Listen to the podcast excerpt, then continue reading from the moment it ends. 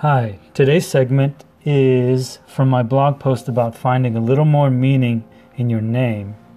So I've just discovered that my names are like a biblical yin-yang. My Hebrew name is Samael, and my middle name is Michael. Now, Archangel Samael represents one who blocks or redirects, while Archangel Michael represents one who heals and protects. Here's a quote. During the exodus from Egypt, Michael and Samael stood before God's presence as prosecutor and defender. Samael is actually one of the earliest references to Satan, but in the rabbinical tradition, Satan is more like a fallen angel of obstruction, like an accuser. Michael then is the merciful defender and advocate angel. Now, it's beneficial to make connections wherever you can in this life. I personally feel like I have to get creative to fight feelings of hopelessness or disillusionment. But those would be common, those feelings of hopelessness or disillusionment. Another quote, hope is a crime against heaven. That's from my reading this morning, spoken to the protagonist of this great book I'm reading about, the Peloponnesian War, by Stephen Pressfield. So the quote represents an age-old sentiment and makes sense in a way.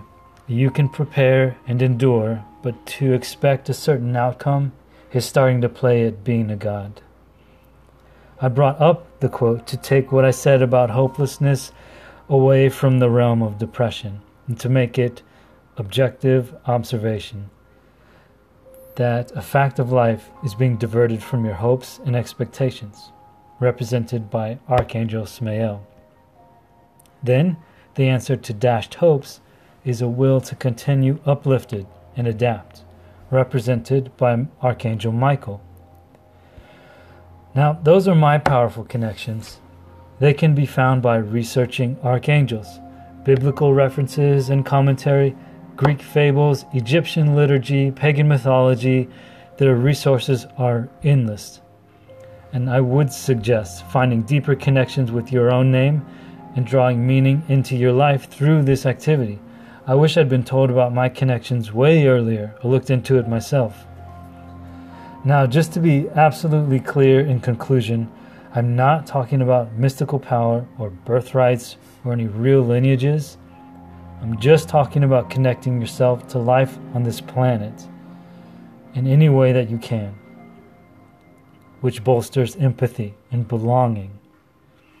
You've been given a name, so why not use the name for yourself instead of just answering to it?